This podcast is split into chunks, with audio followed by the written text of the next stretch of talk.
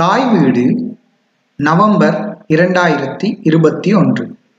எழுதி வாசிப்பவர் வீராசாமி பிரபாகரன்.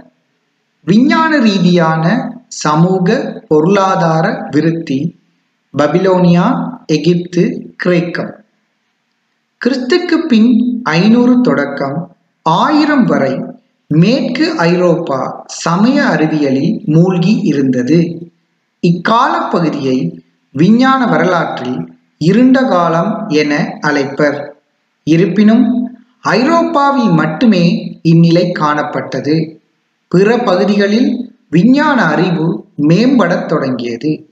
குறிப்பாக ஆசிய நாடுகளில் அறிவு வளர்ச்சி மேம்பாட்டடைந்தமையையும் அதை முஸ்லிம்கள் தமக்கு சொந்தமாக்கிக் கொண்டமையையும் காணலாம். அதிலும் குறிப்பாக அரேபியரே முன்னிலை வகித்தனர். கிழக்கினதும் மேற்கினதும் அனைத்து அறிவுகளையும் அரேபியர் பேரார்வத்துடன் சுவீகரித்துக் கொண்டிருந்த போது மேற்கு ஐரோப்பா அறிவால் அதன் தாழ்ந்த நிலையில் இருந்தது என்ற கூற்றின் மூலம் முஸ்லிம்களின் விஞ்ஞான அறிவை மதிப்பிடலாம்.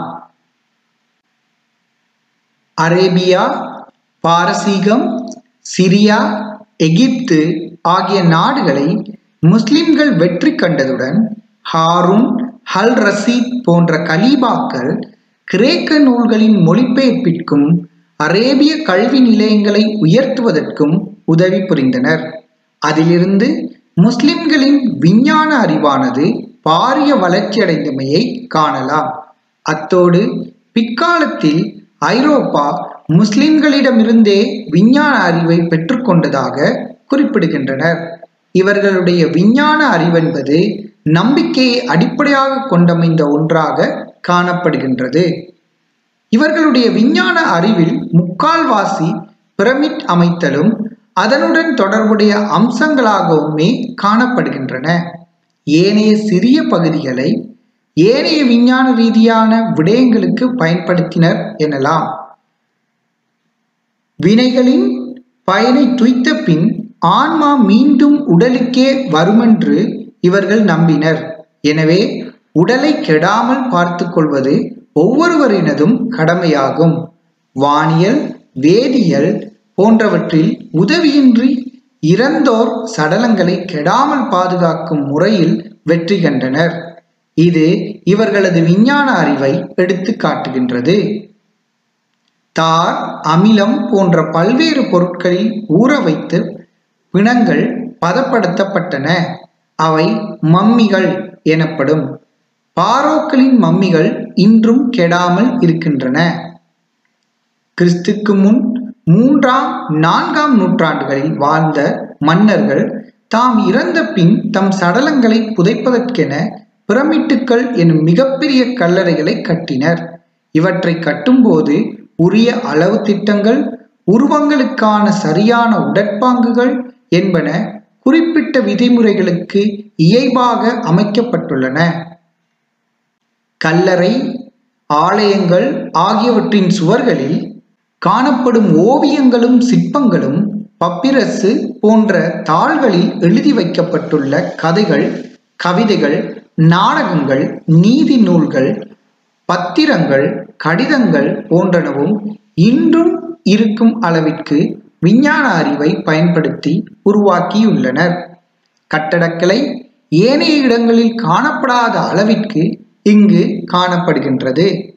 கர்நாக்கில் உள்ள கோயில் ஆயிரத்தி முன்னூறு அடியும் அதனது தூண்களில் ஒன்று எழுபது அடியும் இருபது அடி சுற்றளவையும் கொண்டது.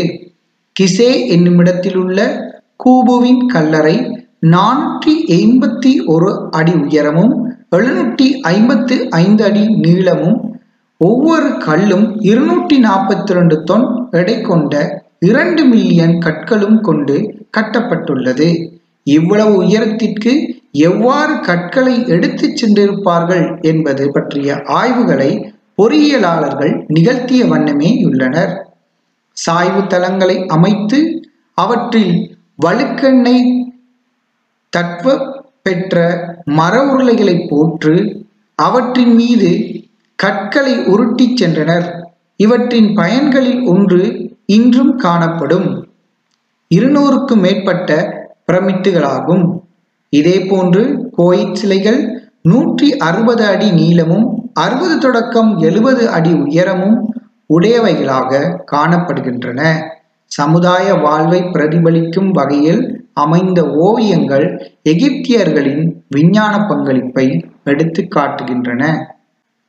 கற்களை கொண்டு கட்டடம் எழுப்புதல் விட்டம் தூண் வரிசையில் வளைவுகளை ஏற்படுத்தல் சுவர்களில் பலகணிகள் அமைத்தல் பெரிய தாழ்வாரம் மண்டபம் போன்றவற்றை அமைத்தல் முதலிய உத்திகளை எகிப்தியரிடமிருந்தே பிற நாட்டவர்கள் கற்றுக்கொண்டனர். என்பது எகிப்தியரின் விஞ்ஞான அறிவை வெளிக்காட்டுகின்றது இதில் முக்கியமாக சுட்டிக்காட்டக்கூடியது கணித அறிவாகும். அவர்களுடைய கணித அறிவே கட்டடக்கலை வளர்ச்சிக்கும் அனைத்து விஞ்ஞான வளர்ச்சிக்கும் அடிப்படையாக அமைந்ததென்றால் அது மிகையாகாது. கணித கலையில் வல்லவர்களாக திகழ்ந்தனர். நிலங்களை துல்லியமாக அளந்து குறித்து வைத்தனர். முக்கோணம் நாட்ககரம் ஆகியவற்றின் பரப்பை அளக்க அறிந்திருந்தனர். கூட்டல் கழித்தல் பிரித்தல் தெரிந்த அவர்களுக்கு பின்னரே பெருக்கல் தெரிய வந்தது. உருளை வட்டம் போன்றவற்றின் பரப்பை அறிந்திருந்தனர். வட்டத்தின் ஆரத்திற்கும் சுற்றளவிற்கும் மூன்றுக்கு ஆறு என்றவாறு பரப்பு விகிதம் அமையும் என கூறினர். தசாமிச முறையை அறிந்திருந்த அவர்களுக்கு பூஜ்ஜியத்தின் பயன்பாடு தெரியவில்லை.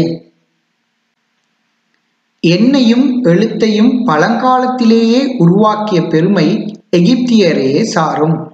இவர்களது மொழி ஈரோக்கிலிபிக்கு எனும் எழுத்து முறையால் உருவாக்கப்பட்டுள்ளது.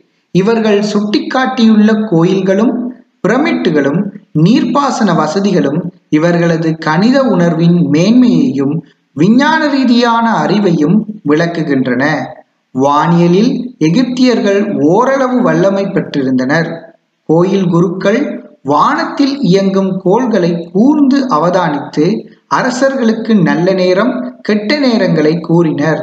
இயங்கும் கோள்களுக்கு நிலையாக இருக்கும் கோள்களுக்கும் உள்ள வேறுபாட்டை அவர்கள் நன்கு உணர்ந்திருந்தனர். சந்திரனின் இயக்கத்தை பார்த்து முப்பது நாட்கள் கொண்ட மாதத்தையும் பன்னிரண்டு மாதங்களை கொண்ட ஒரு வருடத்தையும் கண்டு கொண்டனர். ஆனால் சிரியசு என்ற விண்மீன் முன்னூற்றி அறுபத்தைந்து நாட்களுக்கு ஒருமுறை கதிரவனுக்கு அருகில் தோன்றுவதை கூர்ந்து அவதானித்து ஆண்டுக்கு முன்னூற்றி அறுபத்தைந்து நாட்கள் என்றனர்.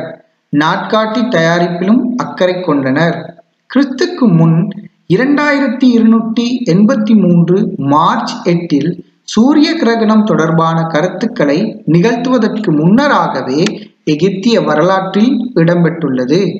நைல் நதியின் வெள்ளம் வருதல் நில அதிர்ச்சி ஏற்படல் போன்ற அரிய நிகழ்ச்சிகளிலிருந்து ஆண்டு தொடங்கப்பட்டது. ஒரு பகலை பனிரெண்டு மணி நேரங்களாக பிரித்தனர்.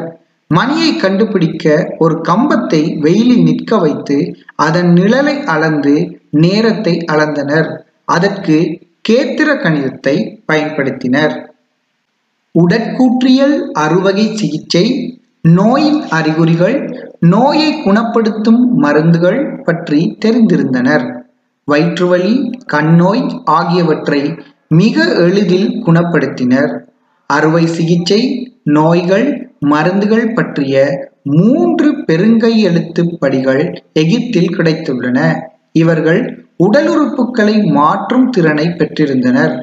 இறந்த உடல்களிலிருந்து உறுப்புகளை எடுத்து தேவையான வேறு உடல்களுக்கு பொருத்தும் செய்கையில் ஈடுபட்டிருந்தனர். இவர்கள் காலத்தில் இதயத்திலிருந்து குருதி வெளியேறி உடல் முழுவதும் சுற்றி வருகின்ற குருதி சுற்றோட்ட தொகுதி தொடர்பான அறிவையும் கொண்டிருந்திருக்கின்றனர். பொருளாதார நடவடிக்கைகளின் மூலமும் இவர்களது விஞ்ஞான அறிவை அறிந்து கொள்ளலாம். கால்வாய்கள் போன்ற நீர்ப்பாசன வசதிகளை பொருத்தமான அளவு திட்டங்கள் மூலம் விருத்தி செய்தனர். சுரங்க கைத்தொழிலில் ஈடுபட்டனர். வெளிநாட்டு சுரங்கங்களை கைப்பற்றி அவற்றிலிருந்து கிடைத்த செம்பையும் தகரத்தையும் பயன்படுத்தி கத்தி வேல் வாள் கேடயம் கப்பிகள் நெம்புகோல் சக்கரங்கள் வண்டிகள் என்பனவற்றை உற்பத்தி செய்தனர். சுரங்கத் தொழிலில் மட்டுமன்றி கண்ணாடி செய்தல் துணி நெய்தல் கட்டடம் கட்டல் மரம் தோல் பேப்பரைஸு போன்றவற்றை பயன்படுத்தி கூடை தேர் சவப்பெட்டி போன்றவற்றையும் செய்தனர். முதன் முதலில் தராசில் அளந்த பெருமையையும் தங்கத்தை நாணயமாக பயன்படுத்தியவர்களும் எகிப்தியர்களே. எகிப்திய பெண்களின் வளையல்கள் கழுத்தணிகள் காப்புகள் மகுடங்கள் போன்ற அணிகலன்களும் தலையணிகலன்களும் பொன்னாலும் வெள்ளியாலும் பல வண்ண மணிகளாலும் அமைக்கப்பட்டுள்ளன. உசிக்கு எனப்படும் இத்தகைய கழுத்தணிகள் புரியிலைகளை ஒரு தொங்காணியாக கொண்டு இணைத்துள்ளனர். சிற்பங்கள் பலவற்றை கற்பலகைகளிலும் கோரை செய்யப்பட்ட தாள்களிலும் அமைத்துள்ளனர். ஆரம்ப காலத்திலேயே இவற்றை அமைக்கும் அளவிற்கு அவர்களுக்கு விஞ்ஞான அறிவு மிகுந்து காணப்பட்டுள்ளது. எகிப்திய சமுதாய கட்டமைப்பானது விஞ்ஞான ரீதியானதாக காணப்பட்டிருக்கின்றமை குறிப்பிடத்தக்கது.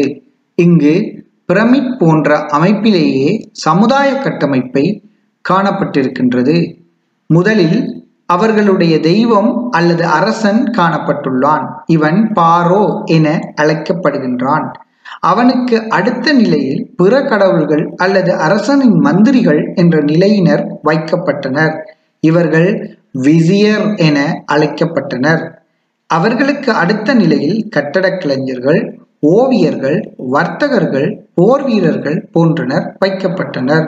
இவர்களுக்கு கீழ் விவசாயிகள் வைக்கப்பட்டனர்.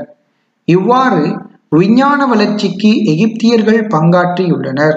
இவர்களது மருத்துவம் கல்வி கட்டடக்கலை வானியல் பொருளாதாரம் விவசாய நீர்ப்பாசன முறைகள் ஆபரணங்கள் பிரமிட்டுக்கள் கோயில்கள் மம்மிகள் உலோக உற்பத்திகள் ஏனைய பொருள் உற்பத்திகள் கணிதக்கலை என்பனவற்றினூடாக விஞ்ஞான வளர்ச்சிக்கு பெரும் பங்காற்றியுள்ளனர்.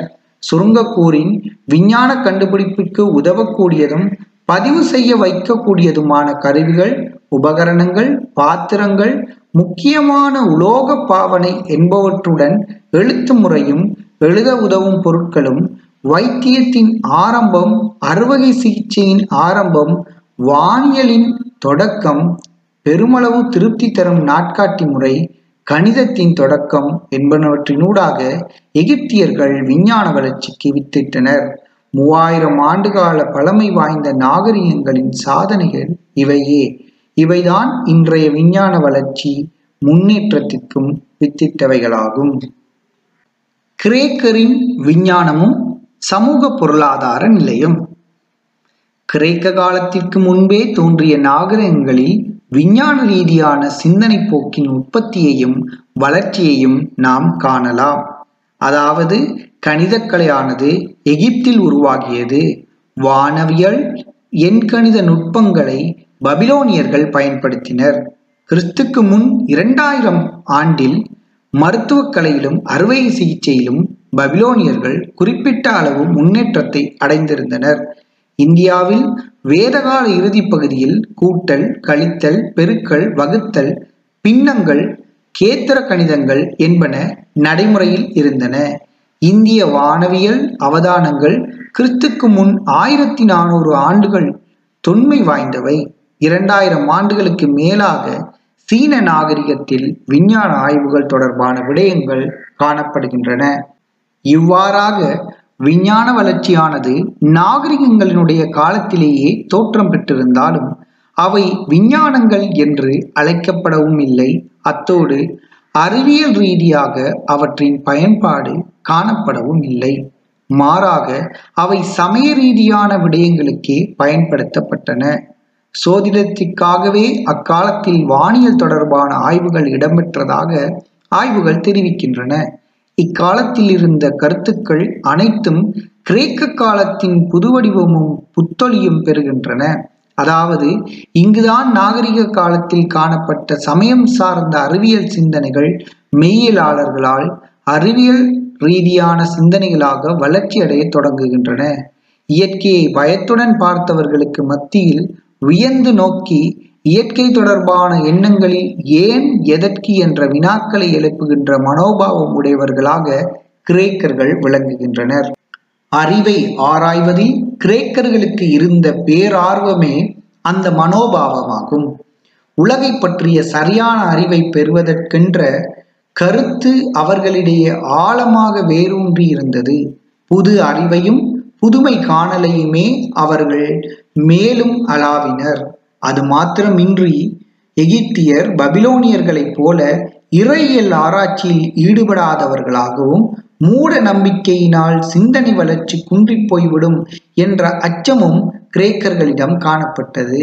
எனவே இக்காலத்திய மெய்யலாளர்களுக்கு நிலையற்ற உலக நிகழ்ச்சிகளின் அடிப்படையில் இருந்த நிலையான பொருள் எதுவென்பதை கண்டுபிடிப்பதே முக்கிய நோக்கமாக இருந்தது இருப்பினும் இக்காலத்தில் இறையியல் பற்றிய சிந்தனை இல்லை என்பதற்கில்லை. இக்காலத்தில் பௌதீகம் பௌதீகவதீதம் ஆகிய தொடர்பான ஆய்வுகளும் காணப்பட்டன. பௌதிக வதீதத்தையும் பௌதீகத்தையும் சேர்ப்பதாக சிலவும் பௌதீகவதீதத்திற்கு எதிராக சிலவும் காணப்பட்டன. ஆனால் பெரும்பாலும் பௌதீக ரீதியான சிந்தனைகளே முக்கியம் பெற்றன. இக்காலத்தில் பிரபஞ்சம் பற்றிய ஆய்வு முக்கியம் பெற்றதால் இக்கால அறிவியல் சிந்தனையை அயோனிய சிந்தனை என்று அழைப்பர். இக்காலத்தில் மெய்யியலாளர்கள் இயற்கை பற்றிய ஆய்வுகளை மெய்யியல் ரீதியாக ஆராய முற்பட்டனர். ஆரம்ப காலத்தில் அனைத்து அறிவியல் துறைகளும் மெய்யியலினுள்ளேயே காணப்பட்டன. பிற்காலத்திலேயே அவை தனித்தனி துறைகளாக வளர்ச்சியடைந்தன. இதனால் விஞ்ஞானமும் ஆரம்ப காலத்தில் மெய்யியலிலேயே காணப்பட்டது. இது இயற்கை மெய்யியல் நேச்சுரல் பிலாசபி என அழைக்கப்பட்டது. ஒரு காலகட்டத்தில் எது மெய்யியல் எது விஞ்ஞானம் என பிரித்தறிந்து பார்க்க முடியாத நிலையே காணப்பட்டது. இவை இரண்டும் ஒன்றித்த வளர்ச்சியையே கண்டன. இக்காலகட்டம் விஞ்ஞானத்தின் பொற்காலம் என அழைக்கப்படுகின்றது. இக்காலத்தில் யூக்ளிட் கேத்திர கணிதம் தொடர்பான பல்வேறு கண்டுபிடிப்புகளை நிகழ்த்தியிருந்தார்.